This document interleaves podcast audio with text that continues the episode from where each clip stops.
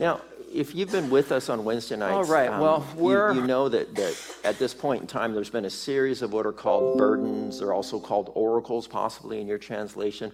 But they're basically God um, is, through Isaiah, prophesying um, punishments and, and even corrections, like we're going to see tonight, against various nations. But all these nations were at one time against God's people. Now, as I, as I state again, and this is a way to understand it, when you were against the Jews, it's not the Jews in particular that God was, was fussy about, right? It's the fact that God had chosen the Jews to bring forth his message and his Messiah. And Satan would use people around to specifically attack the Jews.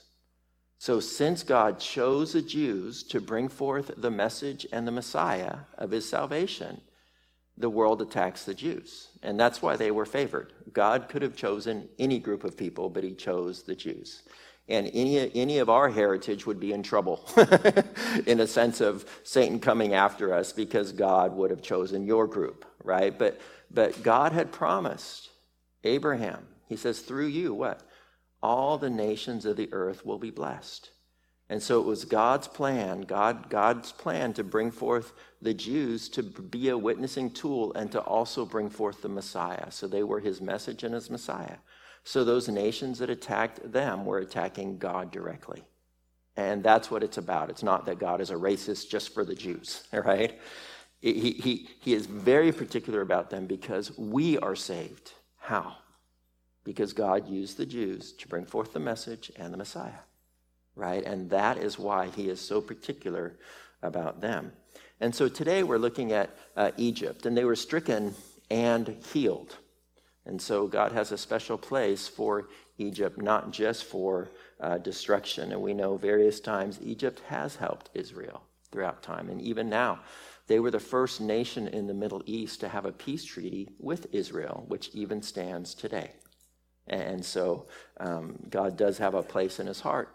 But God isn't above correcting those that are uh, doing wrong things. and so we see that he does this. And, and this is what Isaiah is talking about in chapter 19. And so it says in chapter 19, verse 1 the burden against Egypt.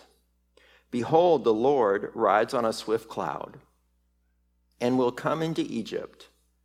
The idols of Egypt will totter at his presence, and the heart of Egypt will melt in its midst. I will set Egyptians against Egyptians, and everyone will fight against his brother, and everyone against his neighbor, city against city, and kingdom against kingdom. So, Egypt in Isaiah's day, and Isaiah's around 700 years uh, BC, was, was ruled by an Ethiopian monarchy. It was much larger than what we know as, as uh, Egypt today. It covered a, a large area, right? And, and so they, they had this, this monarchy over them, right? And he says, kingdom will war against kingdom. And so we know historically that eventually this unified kingdom was broken up into 42 different provinces, and they were called nomes, and they would fight each other. And so they went from unity to disunity, and they would fight with one another. So that prophecy came true. Now we're going to see prophecies that haven't come true yet. But as, as, as uh, Isaiah prophesies, he's just prophesying the oracles of God. This is coming through him and being written down in, uh, with his hand. Now, if you're living right then, you're thinking, wow, that's going to happen. It doesn't seem like it's going to happen because they're pretty unified now. 200 years later, you're going to go, oh, they broke up. We saw how this happened. But not all of it has happened yet. And even in our time, we can look back and go, oh my gosh, many of these have literally been fulfilled, but not all of them yet right? And so, different times in history, you're going to see different things. Um, verse 3 goes on, it says, The spirit of Egypt will fail in its midst. I will destroy their counsel, and they will consult idols and the charmers, the mediums, and the sorcerers. Now, they will fail in its midst. And what, what is saying here is they're saying they're going to lose heart. They were extremely powerful, and then they weren't. Okay, and that's what happened in Egypt. And they were trusting in charmers. They're going to not trust in God. Remember, they've been helping the Jews. Obviously, they knew about God, but they didn't trust in God. And what did they do? Well, they reached out to something. Know that every culture throughout all of history has always reached out to something to worship. It means we're made to worship something. And if we're not reaching out to God, we're reaching out to something. People may, might deny this, but something gets them going, and they spend their money on something outside of themselves, and they're reaching for something outside of themselves. Everybody does it. But he says, You're going to you're going to reach out to charmers. You're going to reach out to those who make claim, who can foretell the future. So even in all their strength, once they start getting weak, they start freaking out.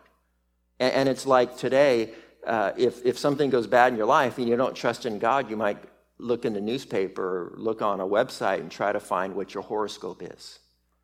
Or you might pay money to go to a palm reader or a tarot card reader. And that's the idea behind this. You're listening to people that, that are, are seeking spiritual answers but you're not going to get the proper answers there. You see, throughout history in God's economy, seeking after knowledge from the beyond has always been wrong. In Deuteronomy 18:10 it says, "There shall not be found among you anyone who makes his son or his daughter pass through the fire, or one who practices witchcraft, or a soothsayer, or one who interprets omens, or a sorcerer." or one who conjures up spells, or a medium, or a spiritist, or one who calls up the dead. For all who do these things are an abomination to the Lord. And because of these abominations, the Lord your God drives them out before you. Don't seek those places of wisdom that really have no wisdom. You know, don't go to those Wiccans that are, that are trying to worship the earth and the spirit of the things within the earth and the power of the earth and the crystals and all these things. Also, don't go to seances. Don't try to drum up the spirits of the dead in order to get information from them. Don't go to someone who casts spells on others in various ways to try to subvert the power and the glory of God. He is above all these things. He created all of us to have fellowship with Him and he's jealous when you worship something else. For everybody. He desires to be in fellowship with you, for you to be in the right place. And so he's saying they're going to fail. But we're going to see later on in this chapter, it says, And the Lord will strike Egypt, he will strike and heal it. And they will return to the Lord, and he will be entreated by them and heal them. And so there's problems in Egypt that need to be taken care of. And one of their problems had to do with bad counsel. They're listening to the wrong people, they're trying to seek out spirits. And God actually appreciates the fact that they at times have been radical blessings to the Israelites. Now, I want you to think about it. You know, we always think of what happened in Egypt with Pharaoh and Moses and all that as a bad thing. But I want you to think about it. they were 70 people on the verge of starvation when they came down as a small tribe. And they let, the, they, they let themselves plant themselves in the land of Goshen to be herders and, and to be those that raise some crops. And this area of Goshen is on the river Nile, uh, the delta of the Nile River. It's very fertile, or certainly was back then when they used to allow flooding. We'll talk about that a little bit later. And, and, and, this group of 70 thrived, and they became a, a, a country or a nation of 2 million people during that time that they were there.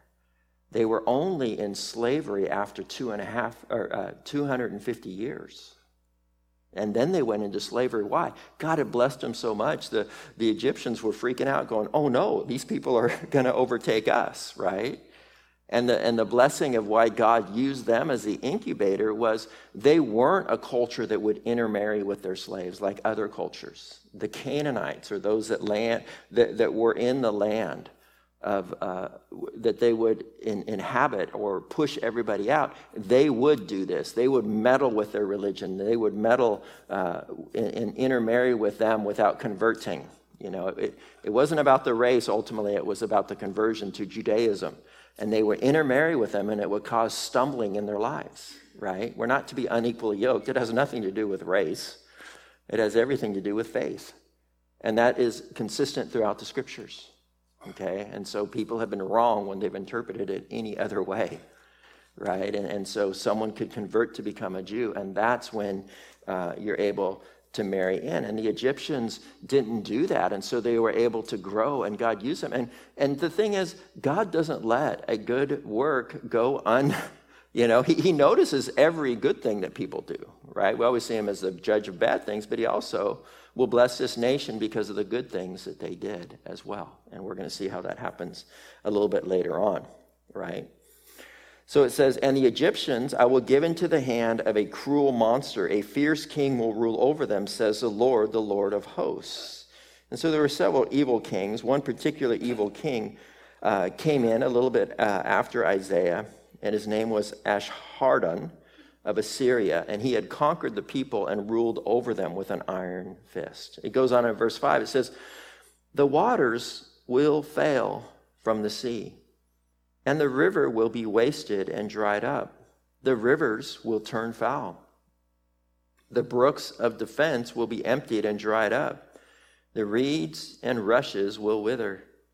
The papyrus reeds by the river, by the mouth of the river, and everything sown by the river will wither and be driven away and be no more. And the fishermen will also mourn, and those will lament who cast hooks into the river. And they will languish who spread nets on the water.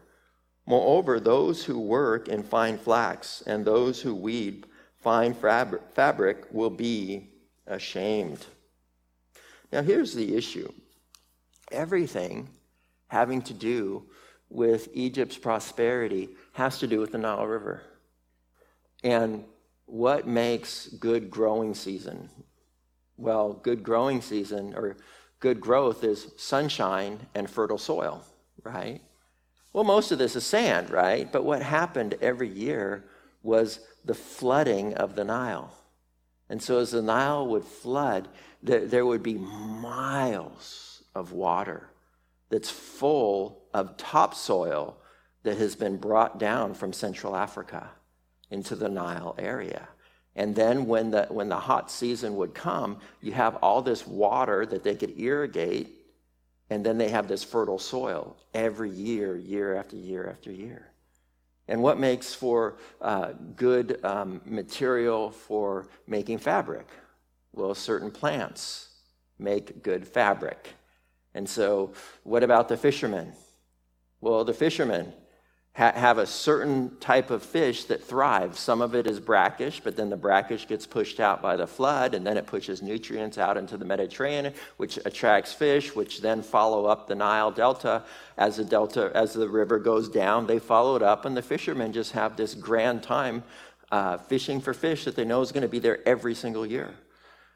And so, whatever would happen, and we don't know historically what happened, but we do know that even in, in many of your lifetime, you, you heard about the Aswan Dam. I, I remember being in, in, high school when the Aswan Dam, they, they would talk about it and the environmental catastrophe that it was because the floods would no longer happen.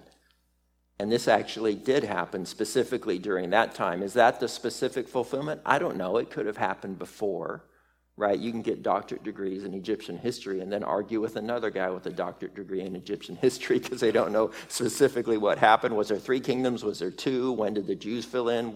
You know, and then others say the Jews weren't there, blah, blah, blah. And just go on and on, right? So, but anyways, but we do know historically, even in recent history, this, this occurred, right? 500 miles north of Cairo, they uh, built this um, this dam and it just caused all kinds of problems.